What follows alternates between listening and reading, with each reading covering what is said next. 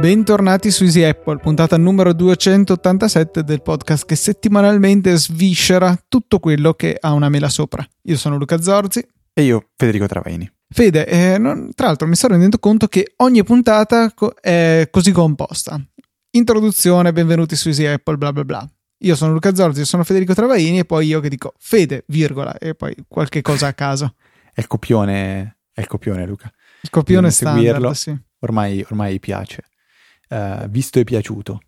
Piace un po' meno invece il piccolo problemino che abbiamo avuto la settimana scorsa di giovedì. No, venerdì, eh, che ha, ha, causato il redownload di Easy Podcast praticamente, non tutto tutto ma buona parte, eh, sui vostri dispositivi. Puntate vecchie sono ricomparse.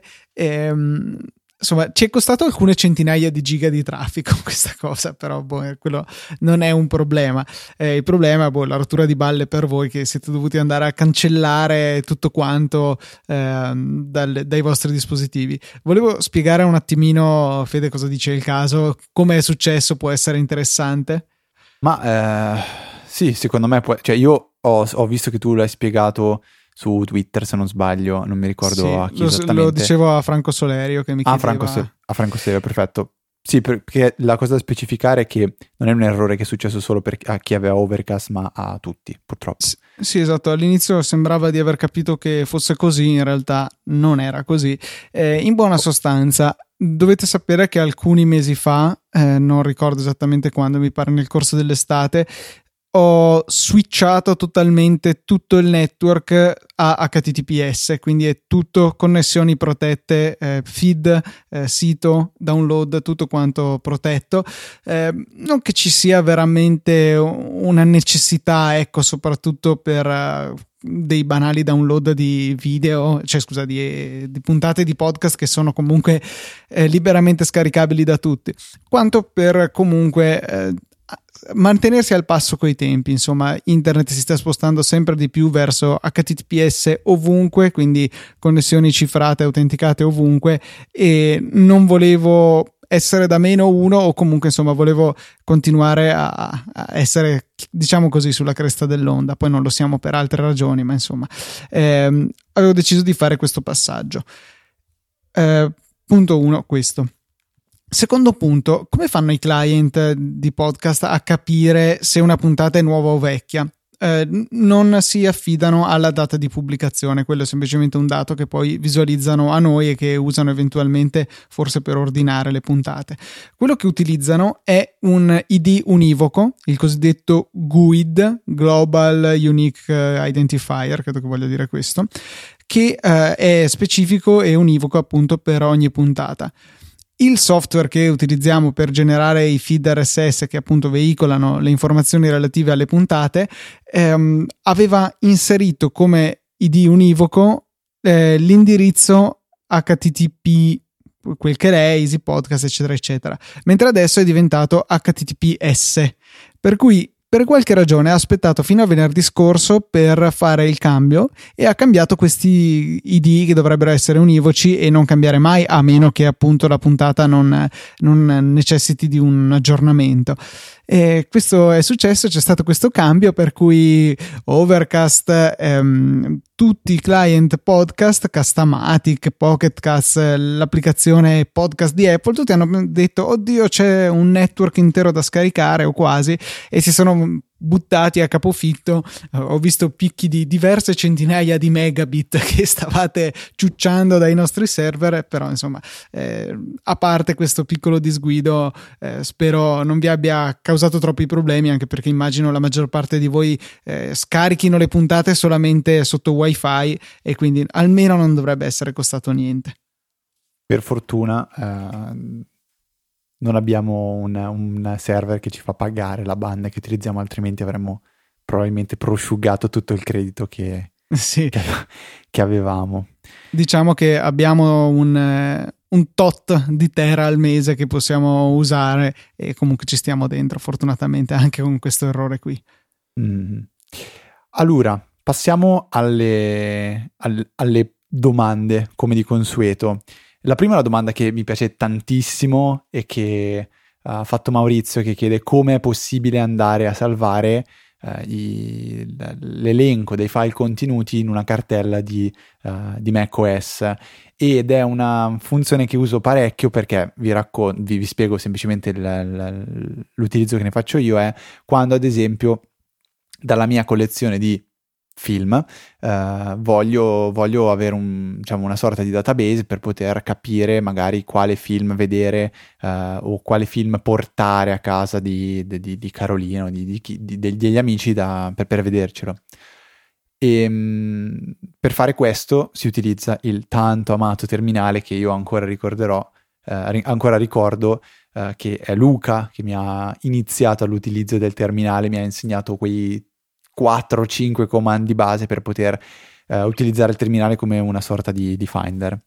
Però, visto che è Luca il maestro, lascio a lui spiegare qual è il, il comando da utilizzare per, per salvare in un file di testo l'elenco dei file contenuti in una cartella. Comincio solo con una parentesi che è ehm, relativa a un software di cui ho già parlato, ehm, che ho installato sul mio Mac, che c'è anche per Windows in realtà, che si chiama Rescue Time, che traccia il vostro utilizzo e um, vi, vi, dice quali sono le app più utilizzate appunto da voi sul vostro computer e eh, iTerm, il terminale che utilizzo, è sempre altissimo nella mia personalissima classifica. Eh, per dire, vedo. Sì, è il programma che ho usato di più in assoluto la settimana scorsa. per cui eh, appunto è un, un, utilizzo che faccio pesantemente ecco, del mio computer e il terminale. Detto questo, comunque Diciamo che abbiamo due comandi a cui possiamo affidarci. Il primo va benissimo nel caso in cui dobbiamo solamente guardare i contenuti di una cartella. Il comando in questione è ls che eh, si usa in maniera molto semplice. Aprite che il terminale. Lista, immagino. Penso di sì, non ci avevo mai pensato onestamente. Aprite il terminale, scrivete ls spazio e trascinate la cartella di cui volete la lista dei file. E poi sfrutterete una funzione aggiuntiva del terminale, cioè la possibilità di prendere l'output di un comando e spararlo su un, un file. Sì, e il comando, comando. ls comando. Boh, Hai detto comando. Eh, forse un po' di naso lag. tappato. Ah no, o è stato un lag. Vabbè, ah. non Vabbè, poniamoci Skype si è perso il packet cui, di audio in cui conteneva la tua D. Sì, sai che è stata Vabbè. bannata recentemente su Skype la D. Comunque, ah. eh, dopo uh, aver appunto trascinato la cartella, scrivete maggiore, che significa tutto quello che viene prima, sparamelo sul file che segue e scrivete ad esempio, non so, file.txt. File.txt verrà collocato nella vostra cartella utente e conterrà il, l'elenco dei file nella cartella di prima. Potrebbe anche capitare di voler ehm, salvare un intero elenco di ehm, una gerarchia, diciamo, di cartelle. In questo caso è preferibile affidarsi a Find perché LS fa un po' un, cioè ha un output bruttino, ecco, nel caso di cartelle multiple. Quindi ehm, bisogna dire a Find di dirci l'elenco dei file in una determinata cartella. Piccolo problema però Find ci mette tutto il percorso del, del, file a partire da quello che gli avete scritto. Quindi, se io, per esempio, li trascino eh, dentro il mio desktop, che sarà slash users slash luca slash desktop, eh, e faccio invio, mi ritroverò una, una, lista in cui tutti i nomi dei file cominciano con users luca desktop, che è abbastanza scomodo. E sì, posso fare un trova e sostituisci, ma perché non prendere direttamente eh, l'output pulito? Si fa così. Cd spazio, questo è change directory, quindi ci sposteremo nella cartella vogliamo, eh, i cui contenuti vogliamo elencare, la trasciniamo dentro, invio, a questo punto find e poi ancora una volta maggiore, ora però bisogna salvarlo in un posto comodo, posto più comodo forse è la nostra cartella utente, quindi dovrete scrivere tilde eh, che si fa con option più 5, quindi slash che questo sta la nostra cartella utente e poi elenco file.txt senza spazi mi raccomando perché sennò per gestire gli spazi bisogna fare altri casini. Eh, perché prima non c'era servito mettere la tilde perché il terminale si trovava di default collocato nella nostra cartella utente. Se non l'avessimo fatto e quindi avessimo scritto direttamente lista.txt, eh, ci saremmo trovati il, la lista dei file nella cartella dove ci eravamo spostati, quella di cui volevamo sapere i contenuti. Risposta un po' lunga, comunque avevo fatto un breve screencast in cui l'avevo mostrato a Maurizio come si faceva nel caso dell'LS banale, eh, lo mettiamo nelle note della puntata. Bravissimo. Bravo che hai fatto anche lo screencast. Però dai, il comando alla fine è molto molto semplice. Se uno sa, vabbè, la, se, probabilmente se uno sa la base di, di, Bash sa anche come fare questa, questa procedura. Eh, pri, prim, prima, lo sapeva prima che noi glielo spiegassimo, tu glielo spiegassi. Però, sì, però per gli altri molto, può essere utile. E la fantastico. cosa assurda è che sono un miliardo di parole per dire una cosa semplicissima. Esatto. Cioè, alla fine ls, no, cat, spazio ls, spazio percorso maggiore, file.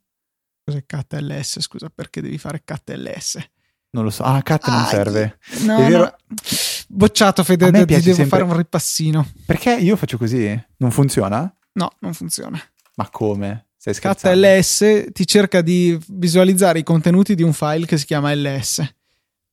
Ah, quindi eh, esatto, esatto, esatto. È, l'errore che, è, l'errore che, faccio sempre. Allora, che tutte le volte quando te lo, ti chiedo conferma di come devo fare, ti dico, devo fare cat ls e tu mi fai no, basta soltanto il resto. Vabbè, va bene. Passiamo alla successiva. È un po' come, è come, è come i pollici degli schermi degli iPhone della scorsa puntata che anche su Twitter, non mi ricordo chi, adesso vado a recuperare, ma ha scritto studia ma non si applica. No, è intelligente ma non si applica. È scritto, detto, è intelligente ma non si applica, Renato ci ha scritto, vabbè. Sì, sono, sono ancora molto confusionario, come, come sempre. Seconda domanda, Luca, invece? Riguarda un dubbio amletico che ha Angelo circa il fatto di qual è il sistema operativo migliore per utilizzare un computer non più nuovissimo. Nel suo caso parla di un iMac del 2009 che è stato nel tempo aggiornato con SSD e RAM maggiorata e sta usando ora il Capitan. Eh, non si trova male, però alcune animazioni scattano un pochettino e dice converrebbe magari tornare a un sistema più vecchio per uh, poter far sentire più a suo agio questa macchina. Eh, Secondo me la risposta è no, perché Apple tiene supportati solo gli ultimi due sistemi operativi, il corrente e il precedente, in termini di aggiornamenti di sicurezza. Per cui già a tornare a Yosemite ti esporresti a dei rischi inutili. Ehm, per cui no, non ne vale la pena secondo me. È vero, il computer potrebbe essere forse più reattivo, però ti perdi la compatibilità con i programmi che richiedono invece una versione più recente. Per cui secondo me il gioco non vale can- la candela e se il problema è solo qualche scattosità qua e là, preferirei tenerla e rimanere con un sistema operativo più moderno. Eh, credo che appunto il, la sicurezza venga prima della perfetta fluidità del sistema. Eh, ma qualche, qualche magari aggiornamento di sicurezza viene lasciato anche per i sistemi operativi più, più antiquati, no? No, fino al Capitan c'è speranza. Eh, mi Prima... pare che aggiornino forse Safari per Yosemite, ma questo è un grosso forse, e più indietro non c'è nulla di supportato. Per cui, eh, ecco, il problema è che Apple non lo dice chiaramente, cioè non c'è la lista, questi sono i sistemi operativi supportati, questi no ci vorrebbe un sistema migliore che specifichi chiaramente eh, quando è assolutamente il momento di fare un passo avanti e passare al successivo, anche solo per chi magari è pigro e non vuole aggiornare subito. Mm-hmm. Apple invece ha rilasciato un libro, o meglio, ha annunciato che eh, rilascerà un po' no, no, è già in vendita. È credo. già in vendita? Mi pare di okay. sì. Allora sono in America? Ok. Non Quindi, ho idea, adesso mi informo. Mm, sì, mi ero, mi ero, perso il fatto che fosse già in vendita. Ero convinto che forse è in pre-vendita attualmente, no? Ah, no, no, no, è vero. Forse non c'è in Italia ancora. È, è vero, è vero. Mi sa che avevo letto un tweet di 7 bit eh, l'altro giorno.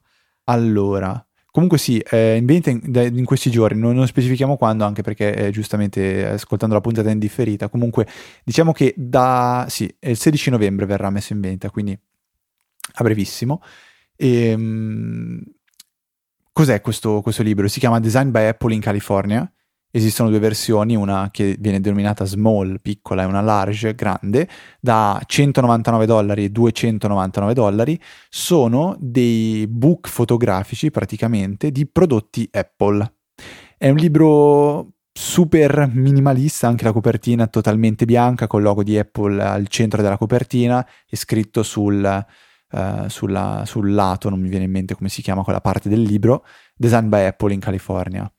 E sono praticamente tutti gli ultimi vent'anni di prodotti Apple fotografati in uh, immagini che sono stupende per chi apprezza uh, questo tipo di prodotti ed è un qualcosa che da appassionato di questo mondo, appassionato di Apple, uh, secondo me bisogna, non, non, è che bisogna avere, però la tentazione di, di acquistarlo è, è, alta, nonostante il prezzo non sia proprio dei più eh, economici. Luca diceva giustamente prima in, uh, in uh, fuori onda che un, sarebbe un ottimo regalo da fare. Adesso arriva anche il Natale, quindi ehm, potrebbe essere un ottimo spunto.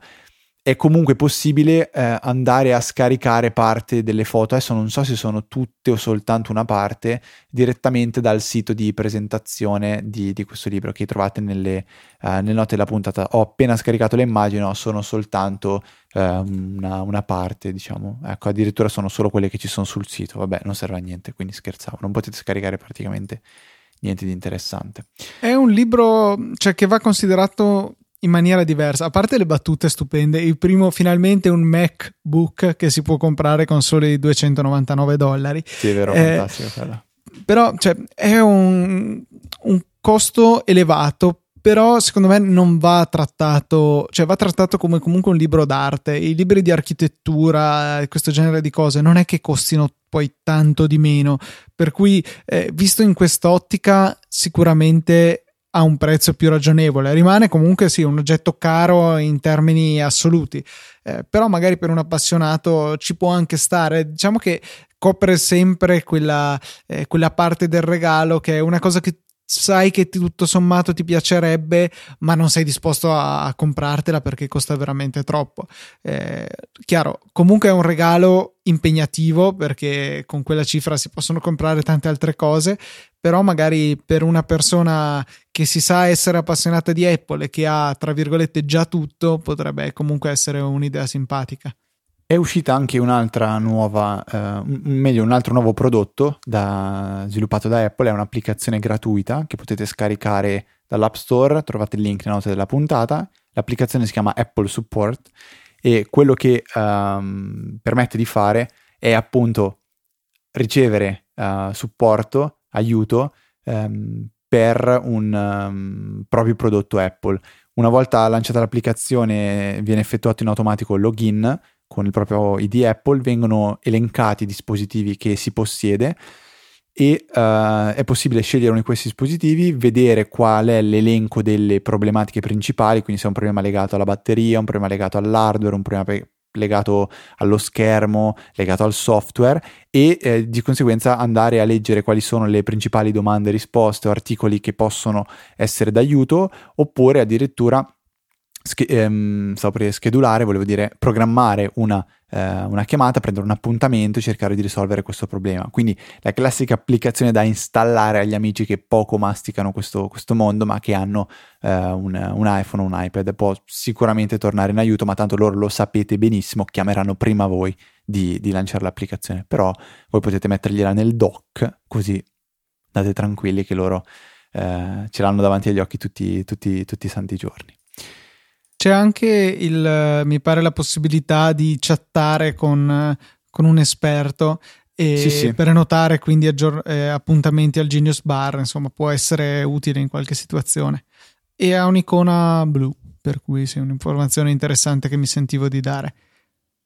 S. Lunga invece ha fatto una mezza gaffa, a quanto pare, perché nel nuovo volantino, quello di dicembre, um, penso sia quello di dicembre, non vorrei dire una stupidata. Comunque l'ultimo volantino ha inserito anche le AirPods ad un prezzo eh, leggermente inferiore di quello che um, è, è, riportato sul sito di Apple, quindi si parla di 169 euro invece che 179 e è eh, già possibile preordinarle, prenotarle.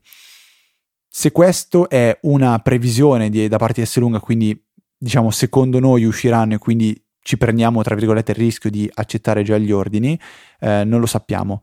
eh, se, e non sappiamo neanche se Em invece un'informazione che S lunga ha ricevuto da Apple e ha fatto, tra virgolette, diciamo, trapelare. Fatto sta che. Ma mi sembra assurdo ma, comunque. C'è tutta la situazione un po' assurda. Sì, è abbastanza strano, però mi fa molto piacere perché vuol dire che eh, comunque ci sarà probabilmente lo sforzo da parte di Apple di fare eh, uscire questo prodotto entro eh, Natale. In particolare, se non sbaglio, ha indicato che il prodotto dovrebbe uscire il 23 dicembre, quindi praticamente il giorno prima della vigilia. Eh, lo spero molto volentieri perché, come, come, già ripeto da diverse puntate, è uno di quei prodotti che ho proprio voglia di, di provare e capire, capire com'è. E invece ti troverai un libro di Apple eh, no! sotto l'albero. Vi facevo risparmiare la metà dei soldi.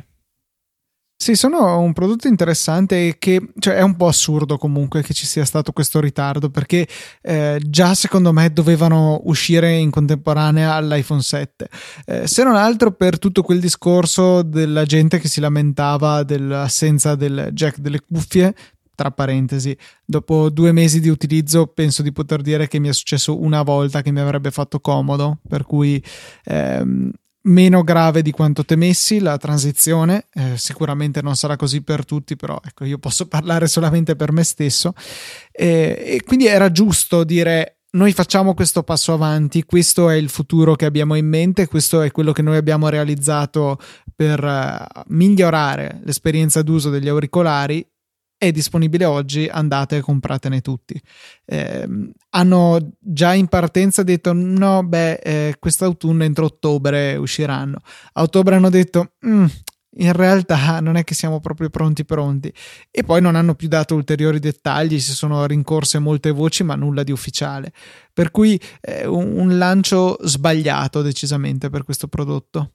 Sì, diciamo che però si sono accusati in maniera abbastanza intelligente perché hanno detto noi non vogliamo mettere sul mercato un prodotto che non riteniamo essere pronto, non riteniamo essere tra virgolette maturo. Devo smettere di dire tra virgolette, vabbè, comunque hanno detto così, hanno detto eh, la frase in inglese che è la solita frase detta da Apple che suona veramente bene e quindi ci fa dire ah oh, ok sì, meglio così, dai, meglio così.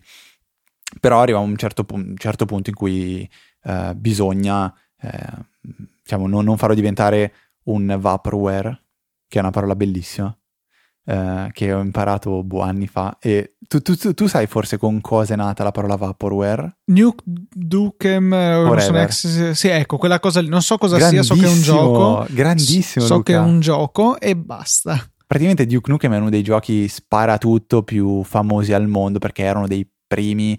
Adesso non so se la prima console su cui è uscito susciterà eh, la PlayStation, penso. No, però ci sarà anche per PC, cavolo, faccio una figuraccia, però è un, uno sparatutto famosissimo di Duke Nukem.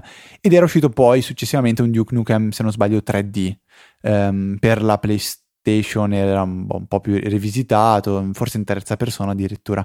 E poi si è parlato per qualcosa come 8 anni di questo Duke Nukem Forever, che doveva essere un gioco pazzesco che però hanno continuato a rimandare, rimandare, rimandare, rimandare, rimandare finché non ha preso il nome di Vapor, Vaporware, cioè qualcosa che effettivamente non, non, non, non esiste, non, è, non, si concretizza mai. E se non sbaglio la stessa fila l'ha seguito per un po' Gran Turismo 4 o il 5, adesso non ricordo esattamente, che anche lì è stato annunciato per parecchio tempo, ma poi... Penso il 5 di... che era uscito il mm. prologue. Mm. Esatto, e... esatto, che volevano continuare a migliorarlo perché comunque è impossibile rilasciare un prodotto che è l'apice della, de, della, tecnologia che c'è nel momento in cui lo rilasci, perché per forza di cosa a un certo punto devi fermarti, ottimizzare e eh, shippare. Ti piace come parola shippare? Mm, sì, ha anche esattamente pecora. il senso che hai in mente, credo. Esatto. E, um, ah, shippare, ah, vabbè, ho capito. E niente, vabbè, quindi questo va proprio così, nota, nota a margine. Eh. Proseguiamo con eh, qualche spiegazione, se vogliamo, di uno degli argomenti più controversi relativi al nuovo MacBook Pro, tra parentesi il mio in Olanda, adesso spero che DHL non faccia scherzi e lo consegni il più presto possibile. Ehm, perché sono state scelte delle schede video di AMD e non di Nvidia come eh, molti professionisti avrebbero apprezzato? Maurizio Natali era in prima fila con le torce alla fiaccolata davanti al One Infinite Loop, insomma, dopo l'annuncio dei nuovi Mac.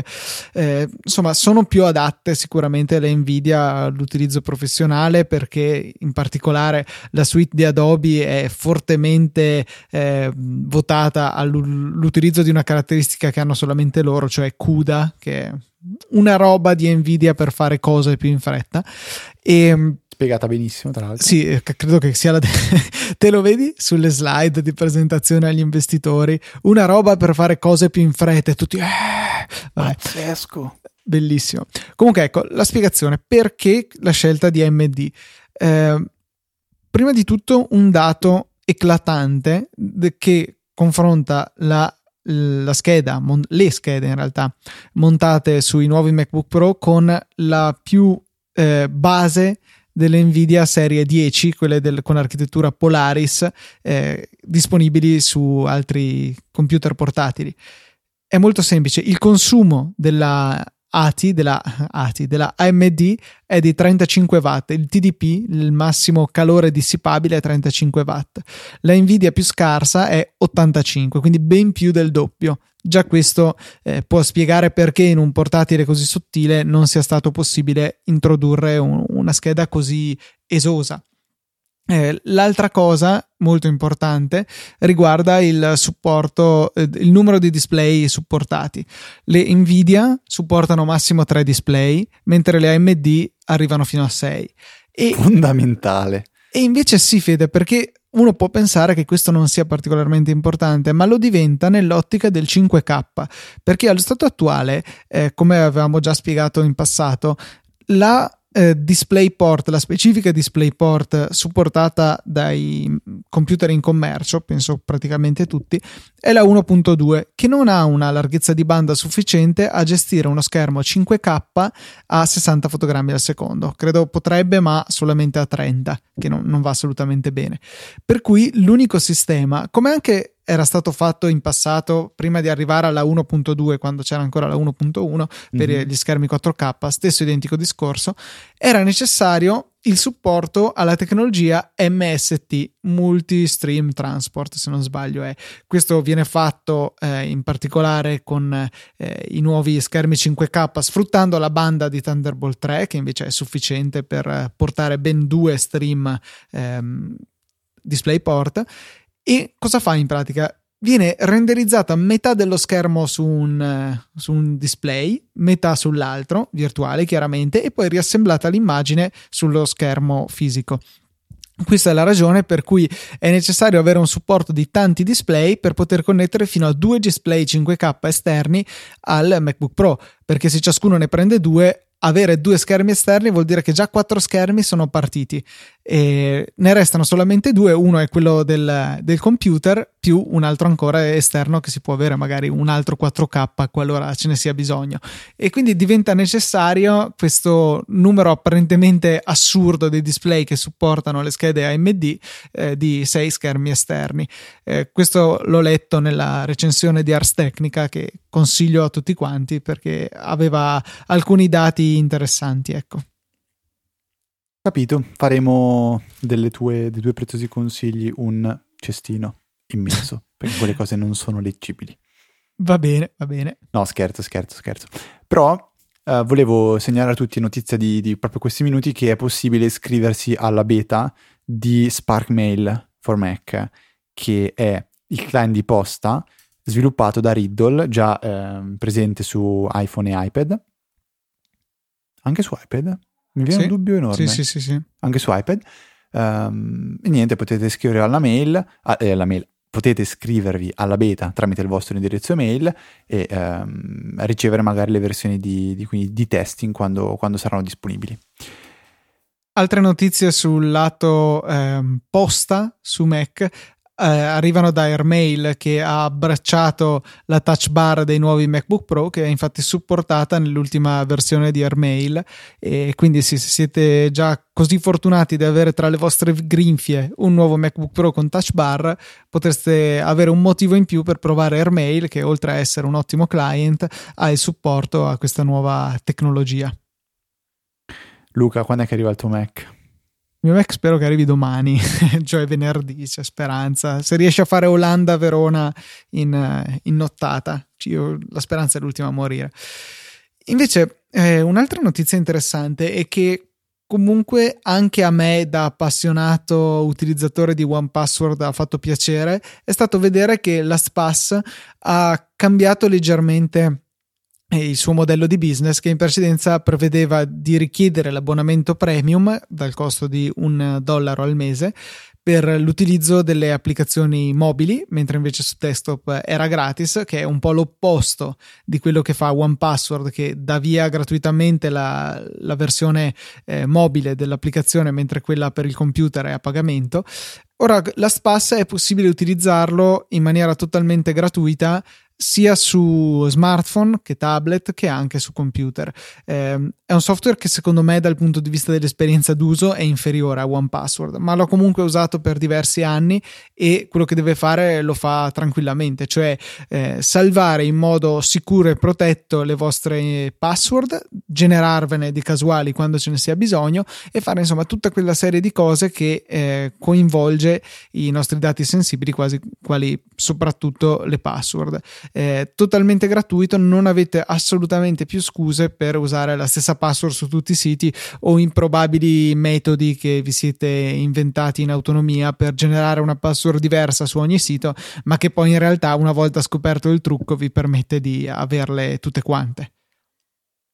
Ma um, One Password è better quello sicuramente. È anche più expensive se vogliamo dire la verità perché eh, in realtà adesso con i piani famiglia non si spende neanche tantissimo perché con il solito giochetto di fare delle famiglie più o meno allargate si riesce a spendere abbastanza poco.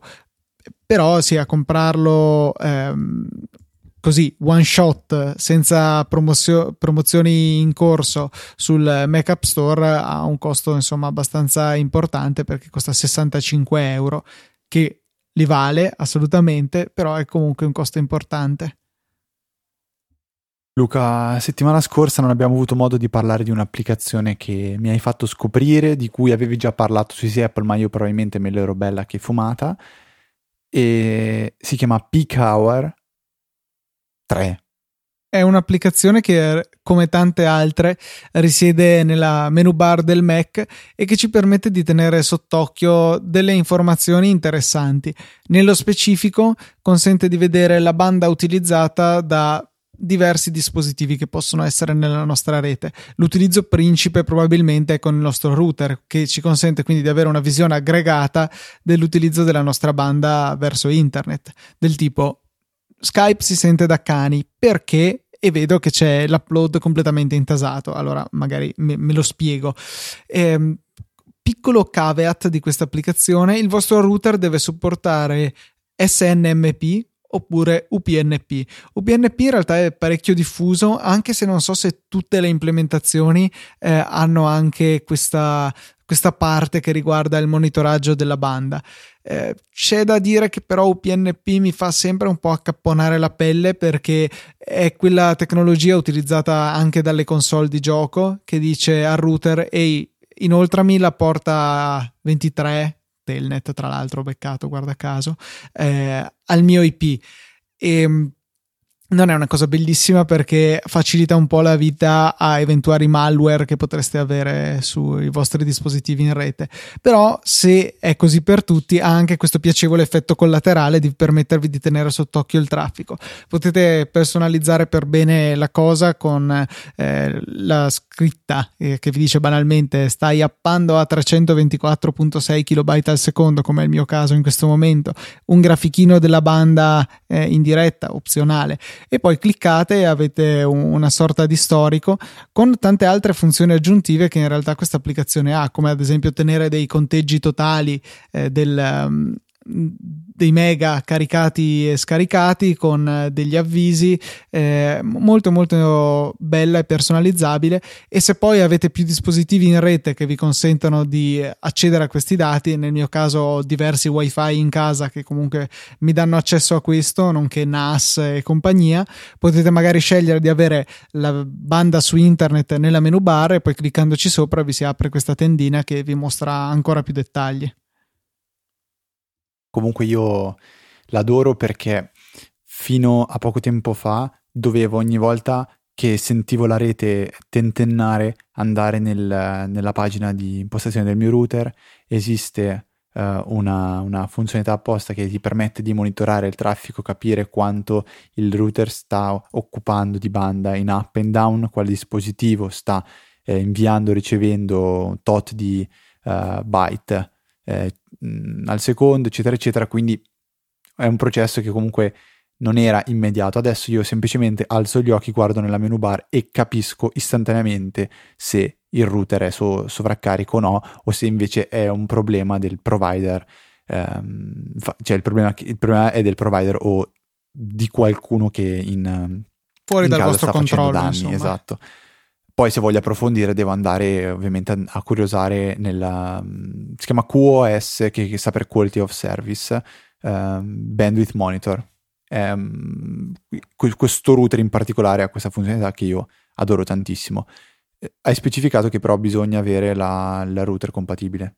Sì, eh, fate un tentativo. Se non sbaglio, sul sito di, anzi, sicuramente sul sito di Peak Hour c'è una trial di sette giorni. Per cui eh, provate, scaricate, vedete se fa il caso vostro. E qualora non sia così, prendete e cestinate.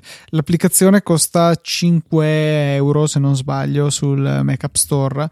E applicazione che è comodo appunto prendere dal Mac App Store queste utility qua.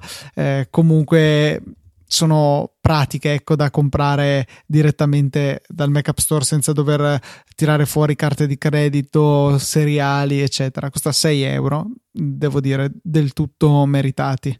Gli euro. Vabbè, cosa ci devo fare? Sei così, ti tengo. Fede, dai tu l'ultimo suggerimento riguardo al 3D Touch? Sì, è una di quelle cose che si scoprono un po' per caso ma eh, il 3D Touch eh, non dovete pensare che funziona solamente che nella, funzioni, che funzioni solamente eh, nella Springboard, quindi ehm, non soltanto con le icone delle applicazioni. Lo, il 3D Touch funziona anche in diversi altri eh, menu o diverse interfacce. Una di queste, che è quella un po' più nascosta, è Spotlight. Quindi quando si vuole andare a attivare la funzionalità di un'applicazione. Faccio l'esempio secondo me più banale. OnePassword ehm, ha la comodissima funzionalità col 3D Touch di aprire l'applicazione direttamente nel campo della ricerca con la tastiera già ehm, visibile. Quindi col 3D Touch si arriva già in una situazione di ehm, poter cercare la password che vi interessa. Se però One voi... Password è una delle poche app che fa la cosa giusta, cioè vi mette già la tastiera in funzione. Sto provando adesso. No, in sì. realtà no, anche non, non mi viene fuori la no, tastiera. A me sì, io ho appena provato. Riprova. Uh, allora esco, 3D touch, search, impronta. No, fa come uno strano lampo e poi no, non c'è la tastiera, che è una no, cosa me... che lamentavo anche proprio prima di registrare con um, ad esempio Spotify che non tira sulla tastiera, ma anche lo stesso App Store. No, a questo punto penso sia un bug perché a me l'ha fatto. Ah, questi bug. Potresti boh, metterlo ter- per le... Riprova una terza volta. No, ho già fatto. Va bene, ok, allora niente. Eh, a me funziona strano. Comunque, Faccio Fede, un video se volete. Metterei costante, come abbiamo i contatti fissi nelle note della puntata, anche a questi bug metterei il video fisso. No, basta perché lo sappiamo. Comunque dicevo, eh, magari voi One Password l'avete nascosta in qualche cartella o comunque la eh, ricercate tramite Spotlight. Ecco, potete una volta trovata eh, One Password con Spotlight utilizzare il 3D Touch per richiamare la funzionalità cerca che, ripeto, vediamo, sto riprovando.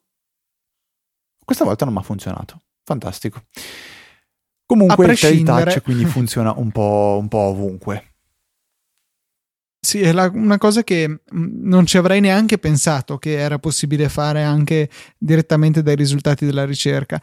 Eh, mi è venuto in mente di ricordarlo in puntata perché ho sentito un podcast in settimana eh, che appunto lamentava eh, il fatto che è veramente utile il 3D Touch solamente per le icone che hai o nella doc oppure nella prima pagina, perché quello che poi è disperso nelle cartelle in realtà si cerca con Spotlight il più delle volte. Eh, in realtà non è così, si può utilizzare anche tra i risultati di Spotlight eh, il 3D Touch e ancora di più funziona anche sulle applicazioni suggerite da Siri, che non so te, ma a me sono utilissime. Lo tengo nella visualizzazione in cui ne mostra 8 e spessissimo c'è un, uh, l'icona dell'applicazione che sto cercando.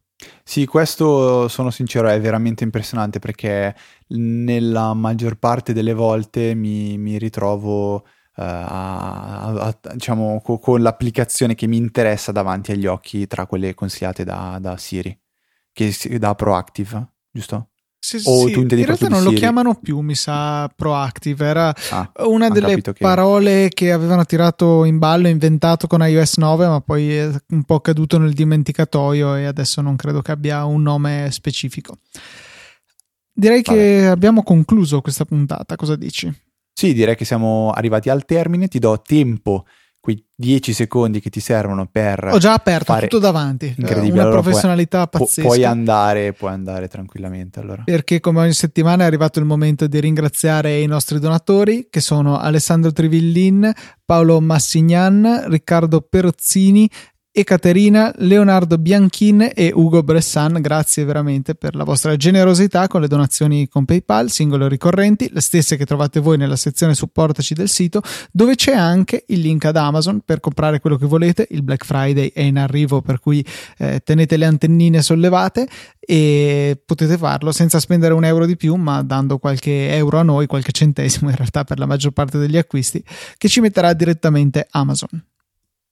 Io invece vi ricordo i contatti che sono la mail info-easyapple.org, la, l'account di Twitter easy underscore apple, la, il canale di Telegram telegram.me slash easyapple, la pagina di Facebook facebook.com slash easypodcast e vi ricordo che da settimana scorsa abbiamo lanciato questa nuova newsletter a cui potete iscrivervi per ricevere comodamente ogni venerdì alle 17 la, una mail eh, con contenen- contenente diciamo le note della puntata in modo da avere già un'anteprima di ciò di cui abbiamo parlato nella puntata del, della settimana e ma- magari anche perché nei giorni successivi potete eh, ricordarvi di, di, ciò che magari vi, è, vi, ha, vi ha, incuriosito eh, di cui ne abbiamo parlato e vi ha incuriosito e potete andare comodamente a rivedervi uh, qualche applicazione. Per esempio uh, sono sicuro che finita questa puntata eh, vi dimenticherete di iscrivervi alla beta di Spark per Mac, ma